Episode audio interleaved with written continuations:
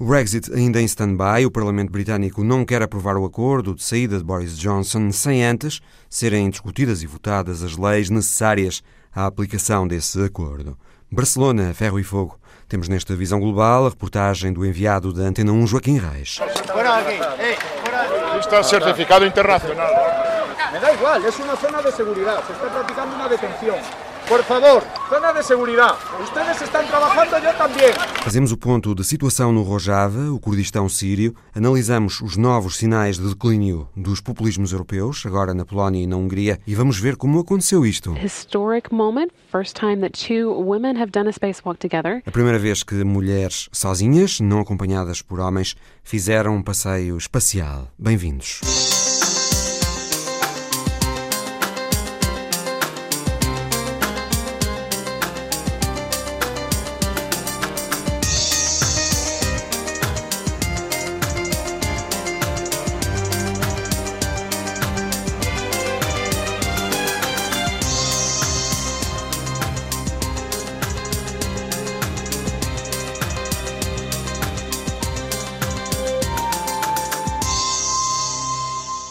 Ainda não foi desta. Boris Johnson tentou ontem ver aprovado no Parlamento de Londres o acordo a que chegou durante a semana com a União Europeia para fazer o Brexit a 31 de outubro, mas não conseguiu. O primeiro-ministro britânico até parecia ter uma maioria para aprovar esse acordo, que evita uma fronteira física entre as Irlandas, mas prevê controlos de mercadorias entre a Grã-Bretanha e a Irlanda do Norte.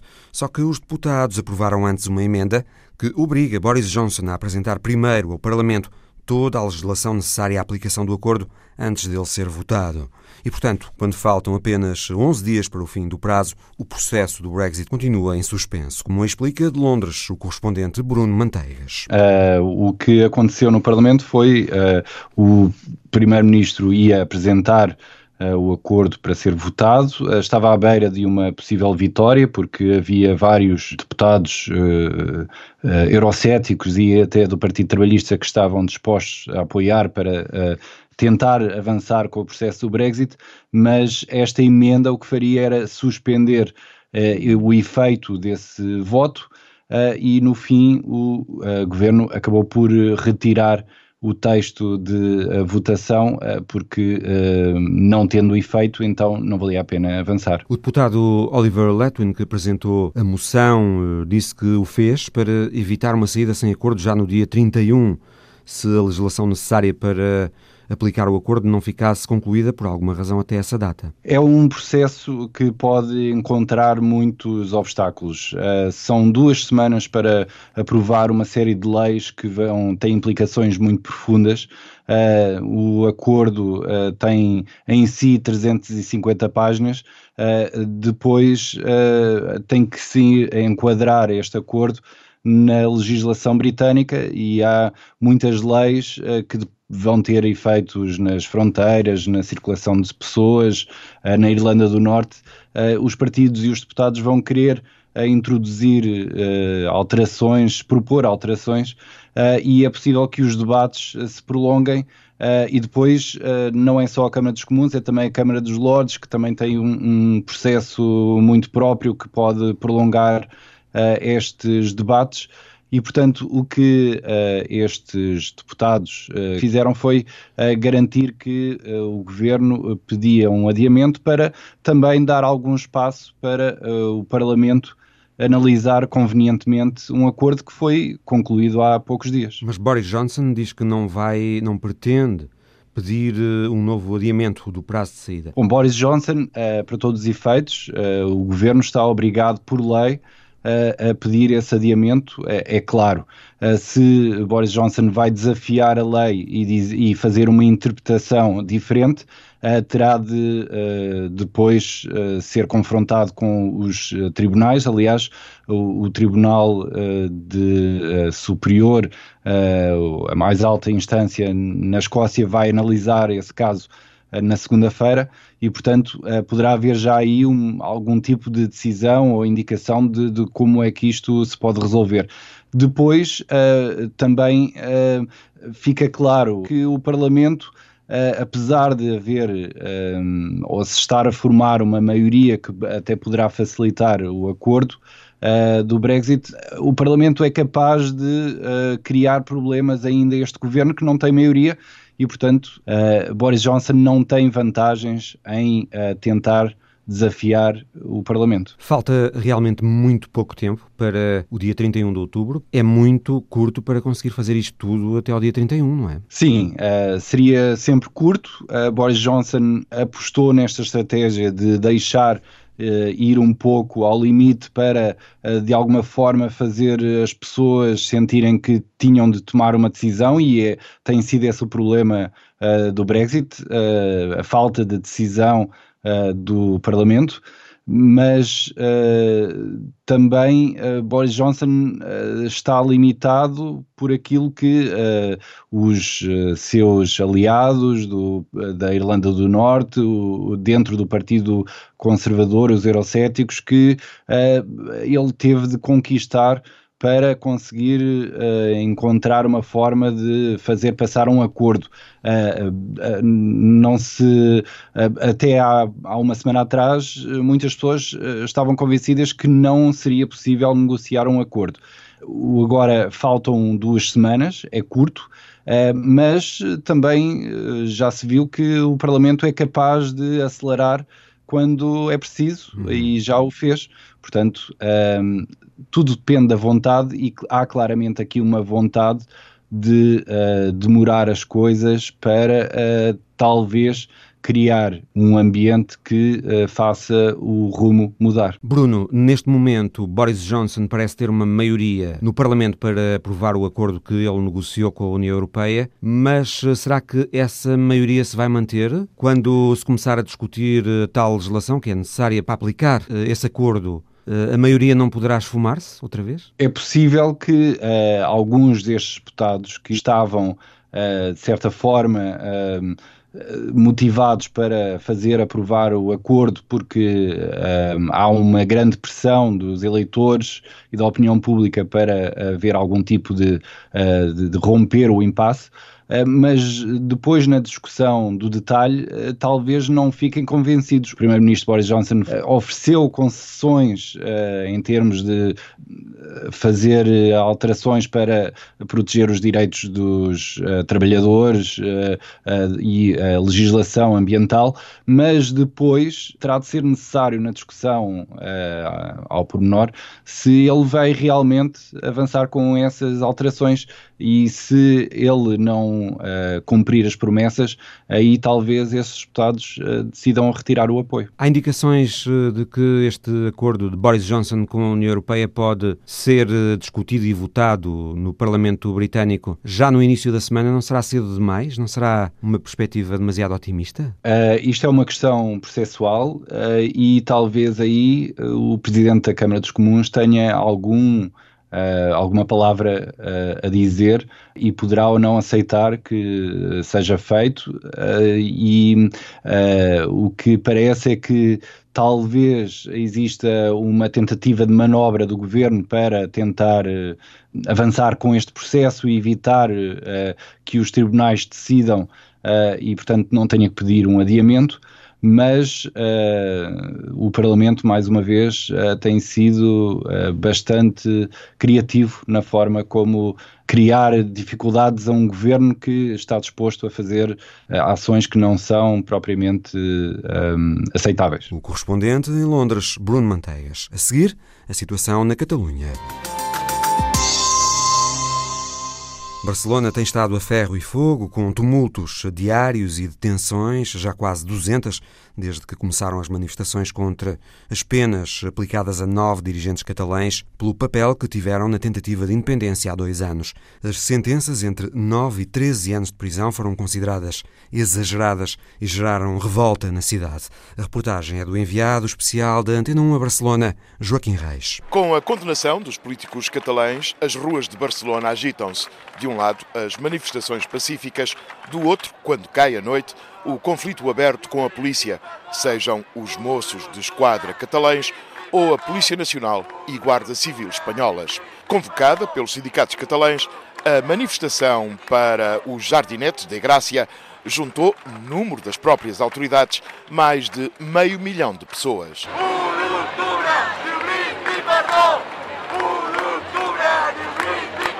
Gente que, em protesto pacífico, quis demonstrar a sua solidariedade para com os políticos independentistas presos. Está-se a cometer uma grande injustiça e temos que estar aqui a apoiá-los. Estão presos só porque fizeram um referendo e há criminosos que nem um ano passam na cadeia. É uma injustiça total. Estamos solidários com os presos, porque as penas não são justas. A questão da independência é um problema de democracia. A manifestação é pacífica e muitos são os que repudiam os atos de violência que têm assombrado as ruas de Barcelona. Atos alegadamente cometidos pelos denominados CDR, os Comitês de Defesa da República Catalã. Ricardo Valderano repudia os atos de quem estraga a festa do protesto pacífico e questiona as intenções de quem está por detrás da desordem. Eles estão muito organizados. Possivelmente são de extrema-direita ou extrema-esquerda. E estão organizados para a seguir a esta festa, começarem a queimar contentores e enfrentarem-se com a polícia. Enfrentar-se com a polícia.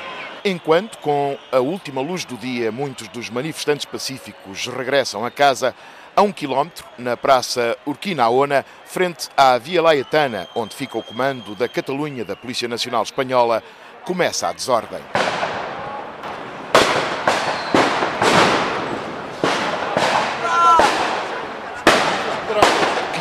A 600 jovens manifestantes estão em combate com a polícia. Atiram pedras, petardos, very lights, bombas incendiárias, montam barricadas, queimam contentores. Do outro lado, a polícia responde com tiros de balas de borracha, granadas de gás lacrimogéneo e bastonadas. O conflito dura mais de cinco horas. Por fim, noite cerrada, após intenso bombardeamento com gás, a polícia carrega, varre a praça e persegue os manifestantes em fuga. Na praça ficam polícias, jornalistas e alguns civis. A polícia de choque é agressiva com quem passa, até turistas que tentam regressar aos seus hotéis. Alex, não é o seu nome, sem agressividade, chama a atenção de um grupo de agentes para a forma como interpelam as pessoas. Estão riendo-se de como estão pegando a gente. Riem-se da forma como tratam as pessoas e a única coisa que lhes disse foi isso. Nada mais. Apanharam cinco ou seis pessoas e forçaram-nas a ficar no chão. Só pedimos que respeitem os direitos humanos. Queremos votar. O único que pedimos, por favor, são os direitos humanos votar. Alex foi atirado ao chão, mesmo à frente de uma dúzia e meia de jornalistas que de imediato gravaram e fotografaram a cena. Ao perceber-se da situação, o chefe do grupo policial dá ordem para largar o civil e apanhar um dos jornalistas, neste caso, Alberto Garcia, repórter fotográfico do El País, que é agarrado, atirado ao chão e algemado com violência.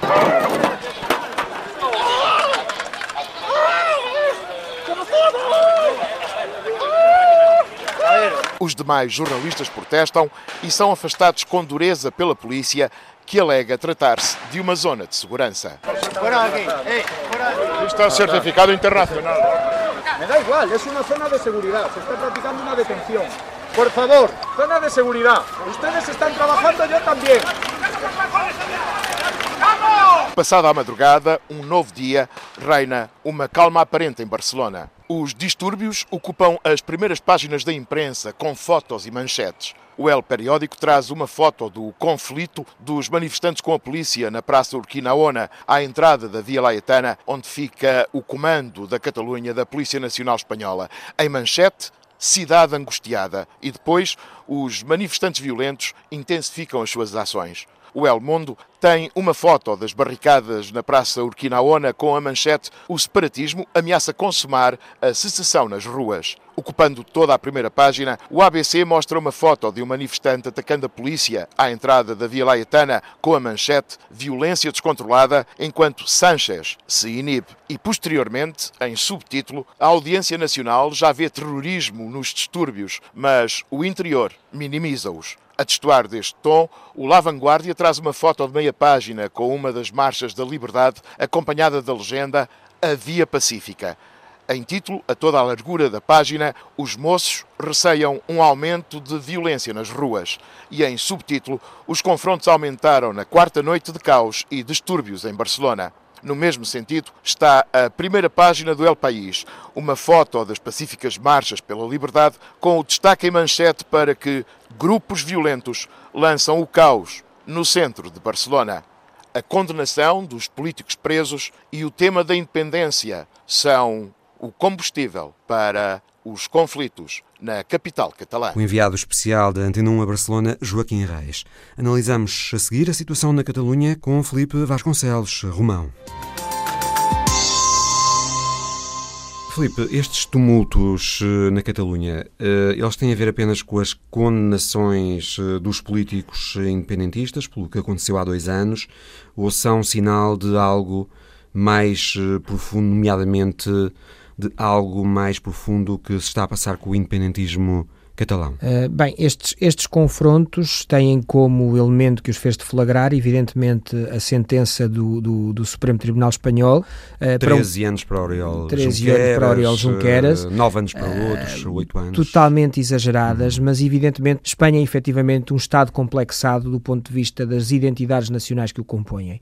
E nesse sentido, em vez de ter sido retirada a importância a uma ação como o referendo dia 1 de outubro de 2017, que foi uma ação manifestamente ilegal e inconstitucional, que não foi reconhecida por nenhuma autoridade e por nenhum Estado do mundo, em vez de se ter tentado retirar tensão uh, a esta manobra ilegal e inconstitucional, uh, este tipo de ação uh, dura, desta mão dura do Estado, primeiro das organizações policiais no próprio dia, depois do Ministério Público, na forma como desenvolveu a acusação, com o apoio claro e evidente, primeiro do governo de Mariano Rajoy e agora, mais recentemente, com o governo de Pedro Sánchez, e depois o, a decisão dos juízes, são aspectos que são claramente duros e que só vão uh, acentuar ainda mais a clivagem que existe na Catalunha. As penas que foram decididas pelo Supremo Espanhol foram exemplares no sentido de dissuadir independentismos na Catalunha? O objetivo é esse. O objetivo é, e tanto é que surtiram algum efeito em parte do nacionalismo catalão.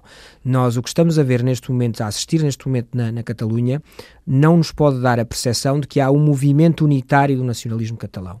Uh, isto foi muito evidente agora na semana que, que, que passou, quando Kim Torra, por exemplo, surgiu com a proposta, o Presidente do Governo Regional da Catalunha, surgiu de uma forma inusitada com a proposta de ir para um novo referendo uh, até 2021 e apanhou, uh, de surpresa, a esquerda republicana da Catalunha, que é o seu principal parceiro de coligação. E hoje em dia, tudo indica, todas as sondagens indicam e as últimas eleições legislativas legislativas na Catalunha também o indicam, que são o maior partido, que é o maior partido da Catalunha, a esquerda, a esquerda republicana da Catalunha. Junqueras, de Junqueras. Que Ora, foi condenada a 13 anos. Não podemos pensar que há uma unidade, há aqui várias divergências em relação àquilo que deve ser o processo. A esquerda republicana cada vez tem uma percepção e subtilmente vai passando uma mensagem de que voltar a cometer os erros do passado e uma estratégia de confronto pode não resultar. E nesse sentido, eh, a sentença serve, sobretudo, nesta primeira etapa, na minha opinião, para mascarar estas divergências, para ocultar estas divergências que existem no nacionalismo catalão. Numa segunda fase, quando as coisas acalmarem, porque não vamos,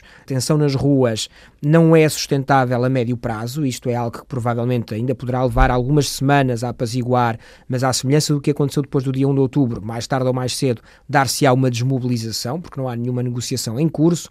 Temos uma campanha eleitoral em Espanha em curso. Uhum que também não interessa à esquerda republicana perder o controle da situação nas ruas com uma campanha eleitoral e com deputados a eleger para eleger para as cortes de, de, de, de Espanha. E não Sim, esqueçamos, as eleições gerais espanholas são já 10 são de novembro. já 10 de novembro. Hum. Não nos esqueçamos que a ERC tem 15 deputados em, em, em Madrid e, nesse sentido, é evidente que essa campanha não pode decorrer neste clima de profunda instabilidade nas ruas. Esta questão marca uh, estas eleições marca estas eleições legislativas. Mas esta, esta, esta, eh, eh, marca porquê? Porque nós temos que ver que há duas dimensões do problema. Aquilo que está a ocorrer em Barcelona, as ruas, e é o tal mínimo múltiplo comum que permite a adesão e a unidade deste movimento que é uh, derivado, evidentemente, da sentença, e depois temos que ver o que é que se passa em Madrid. E em Madrid há uma pressão enorme por parte dos partidos de direita, Ciudadanos e PP e de extrema-direita, Vox, no sentido de bloquear qualquer tentativa de Pedro Sánchez de qualquer tipo de negociação, mesmo dentro do enquadramento constitucional que existe atualmente,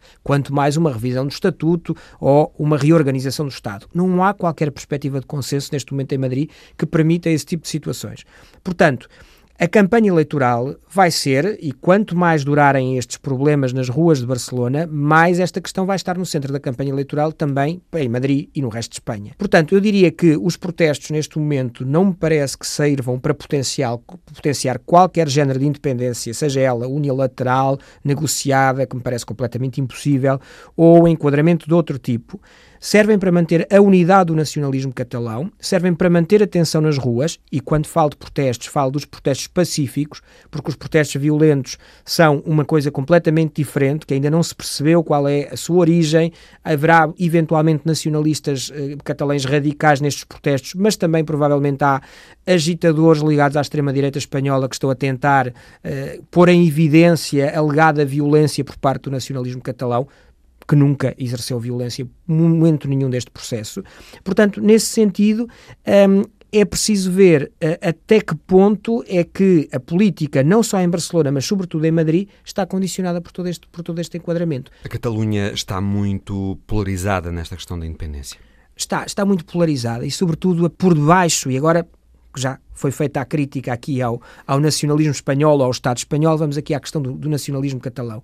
Por debaixo desta narrativa, que muitas vezes é comprada uh, não tanto pelos meios de comunicação, mas por alguns opinion makers em, em um pouco por todo o mundo. De que toda a gente na Catalunha de que quer toda a gente na Catalunha, o único que nós temos neste momento, para lá de percepções e de ideias mirabolantes, em torno dos 80% uh, de, de pessoas que querem resolver a situação com Espanha, para um lado ou para o outro, o que nós temos são dados eleitorais. Quando olhamos para esses dados eleitorais, o que nós temos é 37,5% nas últimas eleições legislativas, que é a soma da esquerda republicana e dos Juntos pela Catalunha, os dois partidos independentistas. A antiga convergência. A antiga convergência. Se a isto somarmos o que tiveram os comunas, que é a marca uh, de, de autonómica do Podemos, que basicamente diz queremos uma consulta, mas somos contra a independência, chegamos aos 52%. 70 e mais de 75% de participação eleitoral. Se formos às últimas eleições uh, autonómicas em 2017, em dezembro, num ambiente de grande polarização depois da intervenção de 1 de outubro, uh, da detenção já de alguns líderes do processo, nós chegamos a 48, 47%, não chega a 48%, a soma de três movimentos independentistas, três partidos, Esquerda Republicana, os Juntos pela Catalunha e as CUP, portanto, as candidaturas de Unidade Popular de extrema-esquerda pró-independência. Se juntarmos aqui os comunes, mais uma vez, chegamos à casa dos 54, 55%. Isto demonstra-nos que, apesar de tudo, naquilo que é, são os dados que nós podemos analisar efetivamente para lá de sondagens, que são as consultas à cidadania, que são as consultas legais no censo feitas by the book do ponto de vista legal, o que nós temos é uma sociedade claramente dividida. Não temos aqui um movimento maioritário. O que nós temos aqui na Catalunha é uma parte que manifestamente faz mais ruído e há uma parte mais silenciosa que não vai para a rua e mesmo quando há manifestações uh, da direita espanholista na, na Catalunha não adere, mas que depois no silêncio do voto acaba por votar em partidos que são manifestamente contra a independência nacional da Catalunha. A análise por Felipe Vasconcelos Romão. Agora, a situação no Rojava, o Kurdistão, Sírio, as forças turcas mantêm a operação militar no território de onde querem expulsar as milícias curdas, mas até terça-feira vigora uma trégua de 120 horas dadas aos curdos para se retirarem. Fazemos o ponto de situação no nordeste da Síria com o especialista da Antena 1 em assuntos do mundo árabe e muçulmano, José Manuel Rosendo, e com o correspondente na Turquia, José Pedro Tavares. Erdogan disse na passada sexta-feira que se ao fim destas 120 horas, 5 dias, os americanos não uh, assegurarem aquilo que prometeram uh, na quinta-feira passada, ou seja, a retirada das milícias curdas uh, de uma zona tampão que a Turquia quer estabelecer no nordeste da Síria, continuarão a operação militar. Ainda houve algumas escaramuças, eh, alguns bombardeamentos militares, alguns bombardeamentos e algumas rajadas de metralhadora, mas eh, esta, este congelamento de, das operações militares parece estar eh, a, a manter-se.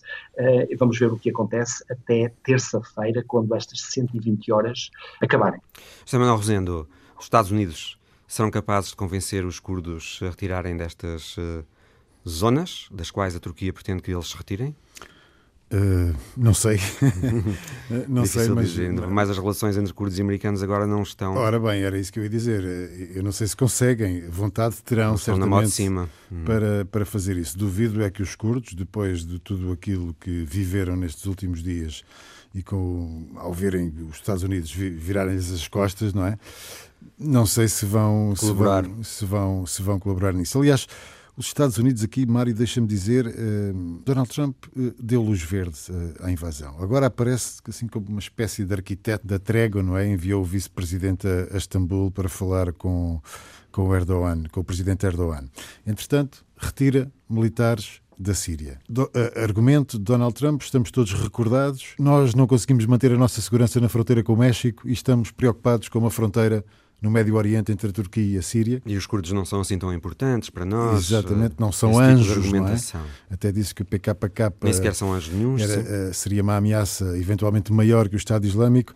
Este argumento é um argumento interno, é um argumento para a política interna, para os eleitores de Donald Trump. Eu acho que Donald Trump, neste momento, está tão preocupado com a política interna e com todo o processo que pode eventualmente levar à destituição e por aí fora, não é? Tudo que, tudo que isso envolve, que tudo o que ele está a fazer é olhar para dentro. Uhum. E duvido, voltando à tua, à tua pergunta, uh, os curdos neste momento, depois do que os Estados Unidos fizeram, procuraram o apoio do governo de Bashar al-Assad, quer dizer, há aqui uma compatibilidade difícil, não é? Ser ao mesmo tempo aliado de Assad e aliado dos Estados Unidos. E eu parece-me que neste momento os curdos têm toda a vantagem em ser aliados de Bashar al-Assad. José Pedro Tavares, eh, Erdogan disse que a Turquia quer instaurar 12 postos de observação ao longo da chamada zona de segurança na fronteira com a Síria e realojar 2 milhões de refugiados sírios que estão na Turquia, ou seja, metade, cerca de metade de todos os refugiados que vivem na Turquia em áreas ao longo dessa zona de segurança, quer realojá-los em áreas ao longo dessa zona de segurança. Portanto, esses são os objetivos confessos da Turquia. Se os conseguir atingir, Ankara quererá abandonar o território logo a seguir? É, Ankara, aliás, o acordo é muito claro. O acordo diz que eh, essa zona de segurança, essa zona de tampão, será controlada pelas Forças Armadas turcas forma que o que Erdogan pretende é que Ankara continue no, no, nordeste da Síria a gerir pelo menos essa zona de segurança. Há aqui um ponto de interrogação muito grande. Qual a área da zona de segurança? Há muito que os, que os, os turcos querem e, e, falam numa área de segurança muito grande, cerca de 30 quilómetros no território sírio, que se estende ao longo de quase toda a fronteira entre, entre a Turquia e a Síria, eh, quase 400 eh, quilómetros a área que uh, as tropas turcas e as milícias, as milícias aliadas, um, atualmente ocupam, uma área muito mais reduzida, cerca de mil quilómetros quadrados, um, e, e, uma das grandes questões que, que, toda a gente debaterá, analisará nos próximos dias é precisamente as dimensões desta, uh, desta zona de segurança. Todos os olhos se viram, de facto, para um, uh, eh, Al-Assad e, sobretudo, para Putin, que é verdadeiramente o grande vencedor Uh, e, e, realmente uh, uh, o, digamos, o kingmaker, o playmaker de, de toda esta, esta história. Sem levantar um dedo, sem participar na guerra, ele, ele viu e, e, conseguiu que os Estados Unidos se retirassem da Síria, conseguiu que um, Al-Assad conseguisse ocupar áreas que abandonou em 2012, no início do conflito. As tropas de Al-Assad entraram em Kobane, imediatamente a sul da fronteira turca, em Kamishli, em Aseka, estão a ocupar eh, este, esta província, uma das poucas que ainda faltava ao controle de, de, digamos, do regime de, de Damascus, um, e, e, finalmente vai decidir de facto aquilo que vai acontecer com, com este acordo. Erdogan irá a Sochi um, na próxima terça-feira. Terça-feira encontrar-se com Vladimir Putin e há uma grande expectativa em relação ao que vai sair desse encontro. Exatamente, precisamente quando acaba é este prazo de 120 horas, 5 uh, dias. José Manuel Rosendo, a Síria e os aliados russos já foram para hum, as áreas que o José Pedro Tavares uh, referia, áreas abandonadas eh, por, pelos curdos, como Kobani, especulou-se sobre a possibilidade de um confronto entre sírios e turcos, tem-se especulado sobre isso, mas Erdogan disse que não é um problema as forças sírias ocuparem áreas de onde os curdos uh, retiram porque Ankara não tem intenção de permanecer no norte da Síria. Ankara não contesta a soberania síria uh, sobre aquelas regiões. A possibilidade de guerra entre sírios e turcos uh, será remota? Eu acho que é remota porque é a última coisa que a Rússia quer, não é? Pois. Uh, ou seja, a Rússia, como sabemos, tem a grande influência, é a grande aliada de Bashar al-Assad. Por outro lado, tem mantido, enfim, uma proximidade muito grande com a Turquia. Recordamos-nos todos, por exemplo, da venda do sistema de defesa S-400. Exatamente. Eh, eu acho que recentemente foi assinado um acordo por estes dias em que a Rússia e a Turquia se comprometem a fazer trocas comerciais utilizando as moedas próprias, portanto o rublo e a lira, e portanto, quer dizer, não é propriamente uma aliança de circunstância. Agora, há aqui uma coisa, olhando para o mapa, o exército do governo sírio de Bashar al-Assad já está em Kobani. Já estava em Kamishli, tem estado sempre em Kamishli e em Asake. Portanto, as tropas sírias estão nestes pontos que, apesar de serem zonas curdas e controladas pelos curdos, Kamishli e Asake sempre estiveram lá uh, forças sírias. Ora, isto significa, desde logo, que aquela zona de segurança que Erdogan tem dito que quer construir ao longo de toda a fronteira está quebrada. Portanto, aqui não há vitória de Erdogan. Por outro lado, o presidente turco, recordamos-nos também, disse recentemente, nos últimos dias, antes de, deste, desta trégua, que a ofensiva não iria parar. E, pelos vistos, agora acedeu a fazer uma trégua. Um, e depois há aqui outra coisa que é, que é importante: é que, quer dizer, se, se, se, Erdogan eventualmente conseguir construir essa zona de segurança, como dizia o Zé Pedro, com 30 ou 32 quilómetros quadrados de profundidade uhum. em território sírio, isso significa praticamente que está a ocupar quase todo o Rojava. Portanto, curda-curda restará, se esta zona de segurança se instalar, um pequeno território. Quer dizer, e eu não estou a ver os curdos a aceitarem uma coisa destas. Há mais território do Kurdistão, mas que não é habitável, não é? Uh, não, o território do Kurdistão não é praticamente é, é, todo, é, todo, é todo habitável. E, portanto, Erdogan está, está aqui. Eu não sei como é que ele vai. vai porque há aqui outra coisa também que é, Quer dizer, nós às vezes temos muito cuidado com as palavras e, enfim, uh, mas o que estamos a assistir é uma invasão. Ou seja, quando um exército de um país passa a linha de fronteira e entra noutro país, isto não tem outro nome. Invasão. completamente, completamente de acordo. Aliás, é, é, há, há, muitas contradições no, no acordo assinado na, na passada quinta-feira, que diz, nomeadamente, que a Turquia respeita a soberania da Síria, mas diz, diz também depois que quer que essa zona de segurança seja controlada pelas Forças Armadas turcas, o que é uma contradição evidente. Há um, duas ou três. a Turquia tem dois ou três trunfos na sua manga, que irá certamente negociar com Putin. Idlib e uh, as, as, milícias rebeldes sírias, árabes sírias, que sempre apoiou e que tem, aliás, utilizado na, na, no, enfim, na, na guerra suja, no, no, trabalho sujo destas operações militares. São elas que, está, que, são os testas de ferro que estão na frente da guerra e que, aliás, cometem uh, muitas das atrocidades uh, que, que, que vêm, sendo, vêm sendo reveladas nos últimos dias. Um, Assad quer certamente também conquistar Idlib, e aí a Turquia poderá ter uma palavra a dizer, e um, e a Assad quer ver-se livre destes grupos rebeldes, mais ou menos jihadistas, que, que a Turquia ainda financia e controla. Uh, e eu penso que nesta negociação sobre a zona de segurança, qual a dimensão, onde é, provavelmente estes, estas, estas, variáveis terão que entrar em jogo. Uma coisa é certa, Erdogan tem que salvar a face uh, internamente e não poderá vir de mãos a abanar de Sochi, depois do encontro de Putin, com uma zona de segurança mínima, onde nem cabem uh, um número relevante de refugiados sírios. Ele tem que ter algo para mostrar. Não será certamente como o, o Zé Manuel Rosendo diria, aquela, aquela grande zona que um dia eles disseram querer estabelecer, porque isso, é, obviamente, é, é uma, uma, grande área no nordeste da Síria e seria um, o Al-Assad nunca iria aceitar isso, uhum. mas terá que ter algo para salvar a face internamente e dizer, ok, nós uh, ganhamos a guerra, entre aspas, uh, somos os vencedores e, e, estamos contentes. A seguir, com José Milhazes, os novos sinais de declínio dos populismos na Europa. Agora na Polónia e na Hungria, onde houve eleições e as forças populistas e hegemónicas nesses países tiveram perdas.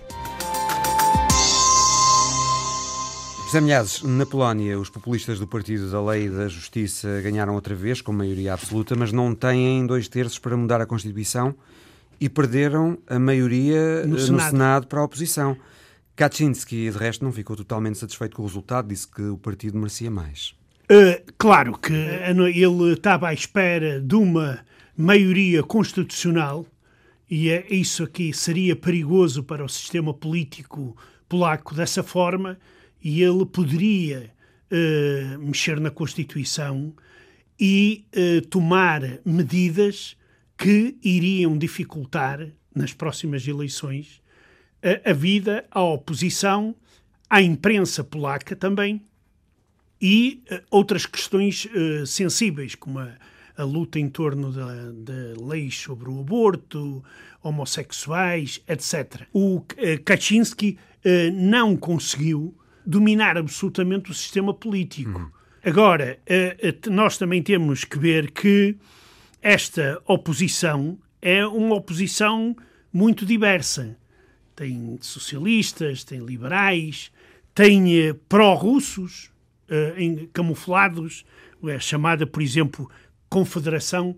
Portanto, logo a seguir ao, ao Partido da Lei da Justiça aparece a coligação cívica, cívica que, é de, é de centro-direita, depois exato. aparece um bloco de esquerda. De esquerda, exato. E, e depois aparece este tal partido pró-russo chamado uh, Confederação. Mas aqui é importante assinalar uh, o seguinte: Kaczynski tem algum poder de manobra enquanto as coisas no campo económico estiverem como estão.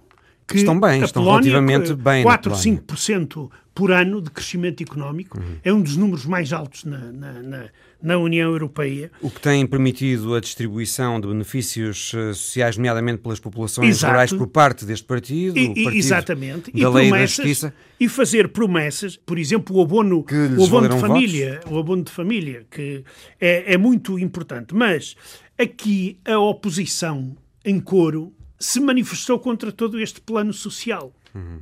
avisando de que isto vai acabar rapidamente em caso de crise e se a Polónia não conseguir, digamos, uh, fugir à crise como conseguiu fugir à última, porque a Polónia tem, entre outras coisas, não faz parte do euro. Uma crise que pode estar no horizonte, uma vez que a economia europeia tem estado a e, desacelerar. E, exato, exato. E é, é, bem real, é uma crise muito bem real. Agora, a, a Polónia, a crise passada aguentou. E daí este partido continuar na, na, na moto de cima.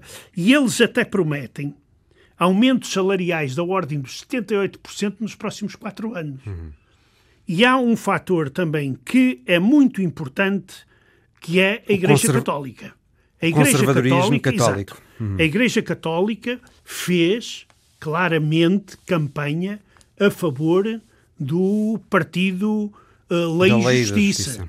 Uh, uh, o arcebispo de Cracóvia, por exemplo, criticou eh, as minorias sexuais e defendeu a, a política conservadora do, do atual governo. As críticas eh, à comunidade LGBT e, estiveram e, no centro da campanha e, do Partido da Lei exato, da Justiça. Exato. Portanto, Polónia, a apelar a esse voto conservador na, exato, na Polónia. A Polónia. Conservador católico. Claro. A, a Polónia é um país onde a religião e onde a Igreja Católica, nomeadamente e principalmente, tem grande apoio e grande força entre a população.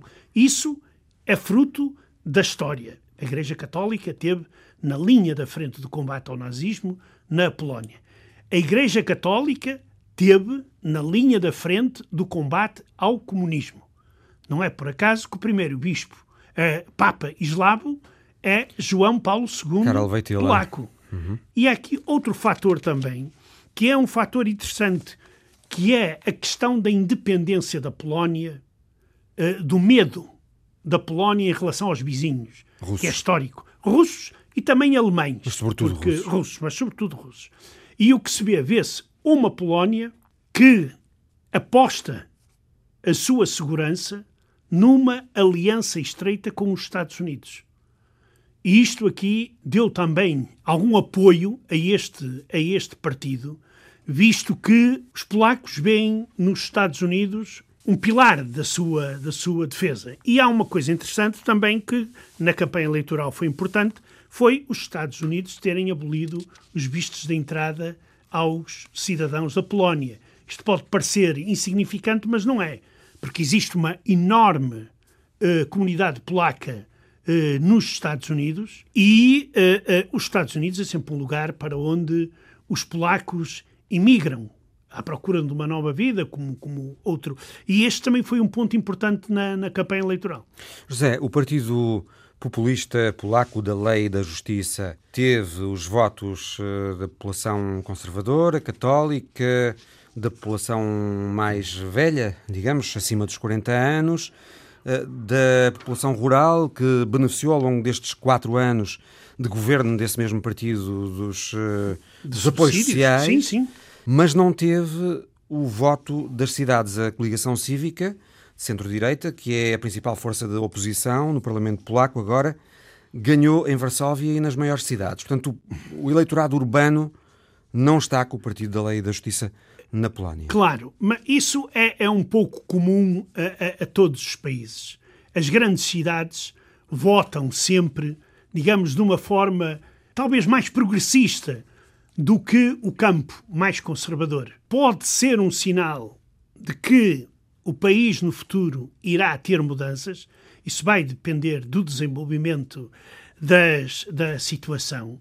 E aqui será, por exemplo, importante ver o duelo presidencial entre provavelmente Donald Tusk e o atual presidente da, da, da, Polónia, Andrzej Duda. Essas eleições vão acontecer já daqui a seis meses e, e, e vão acontecer exato. num cenário muito polarizado na Polónia. Sem dúvida. Aí poderá criar-se uma grande frente em torno de, de, por exemplo, Donald Tusk.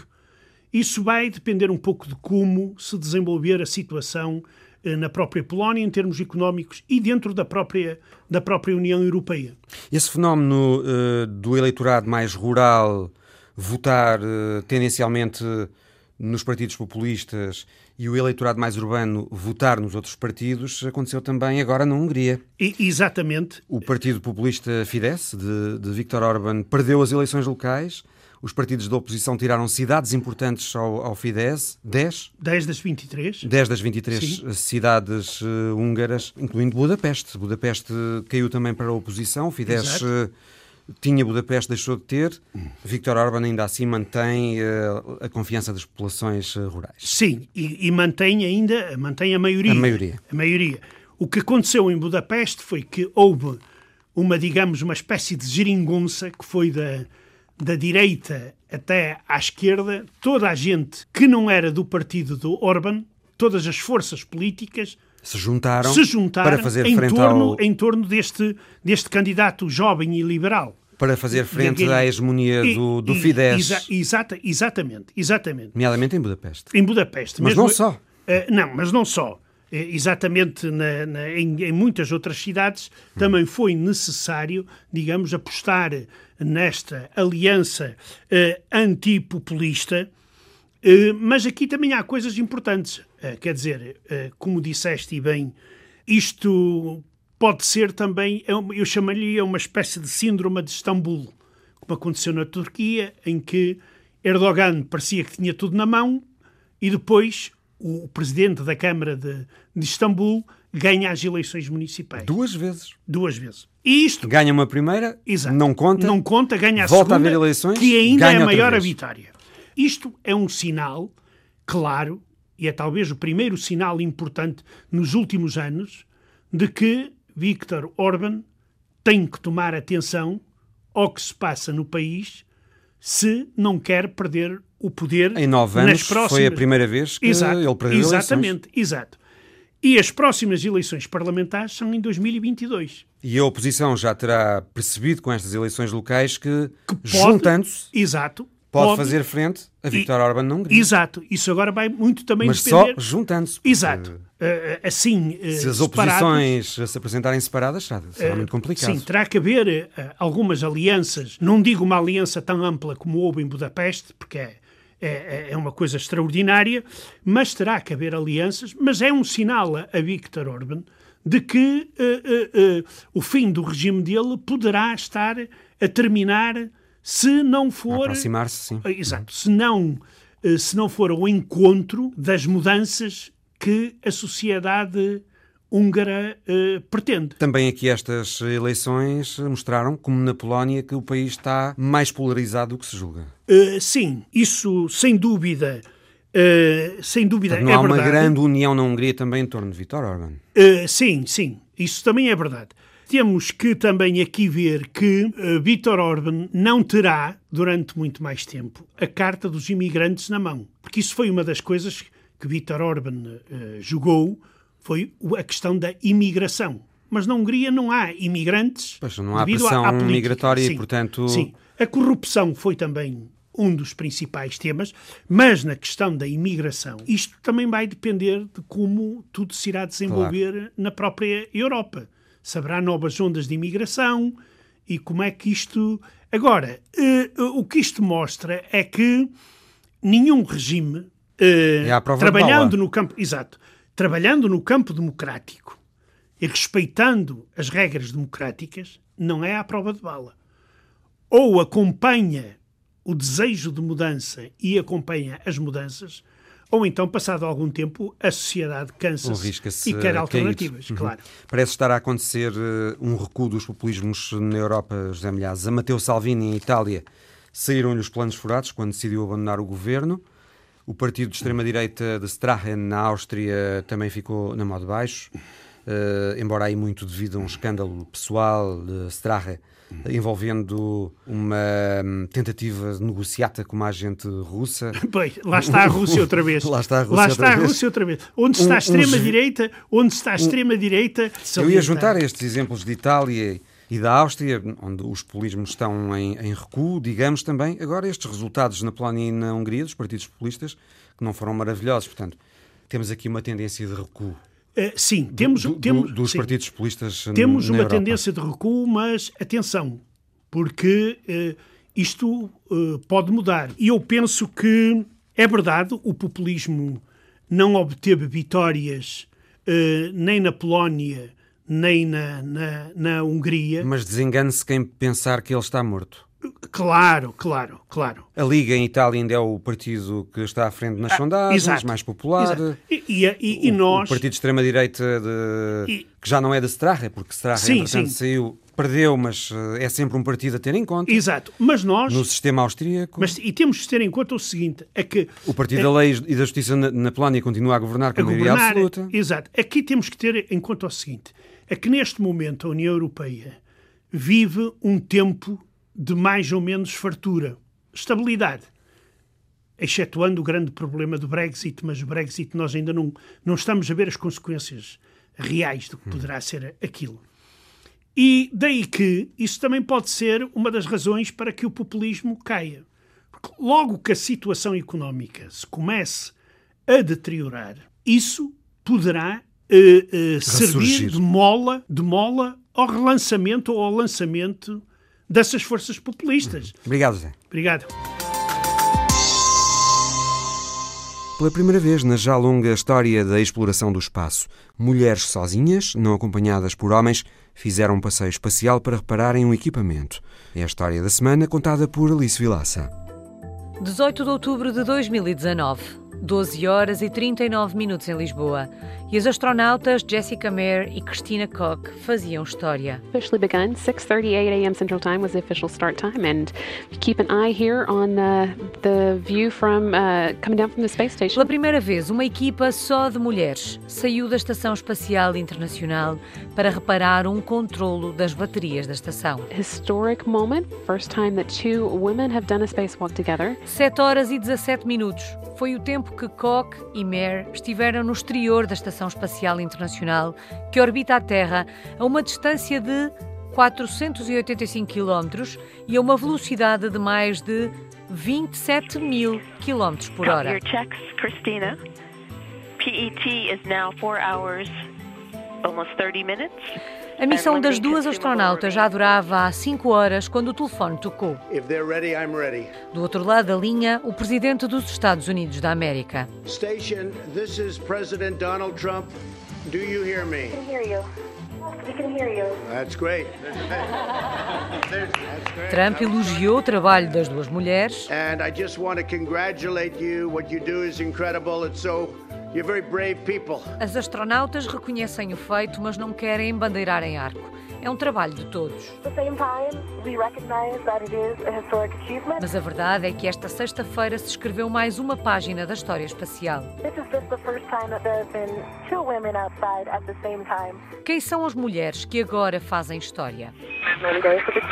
Copy, Christina. Cristina Koch, engenheira, 40 anos, chegou à Estação Espacial Internacional a 14 de março e está em vias de se tornar a mulher com a mais longa estada no espaço, já que a missão está programada para durar 328 dias. Copy, Jessica. Jessica Mayer tem 42 anos, é uma professora da Escola de Medicina de Harvard e o regresso à Terra está programado para a primavera. Christina and Jessica, with your outstanding work today, you have restored 2B to full power. A primeira saída para o espaço de duas mulheres já esteve programada para março e nela devia ter participado a astronauta Hayne McLean. They can make a special spacesuit for a dog or a special spacesuit for a monkey. Mas na altura, a Agência Espacial Norte-Americana justificou que não tinha fatos espaciais adequados para duas mulheres. McLean regressou à Terra durante o verão. But human girl, only one get to be moon queen. Mas a verdade é que este é um problema que a NASA tem que resolver. Na última admissão de astronautas, em 2013, metade eram mulheres. E neste momento, a Agência Espacial Norte-Americana tem 12 mulheres astronautas no ativo. That is awesome news. Thank you. Amazing news, Stephanie. That makes us very happy. Foi a história da semana de Alice Vilaça. O Visão Global regressa na próxima semana. Até lá!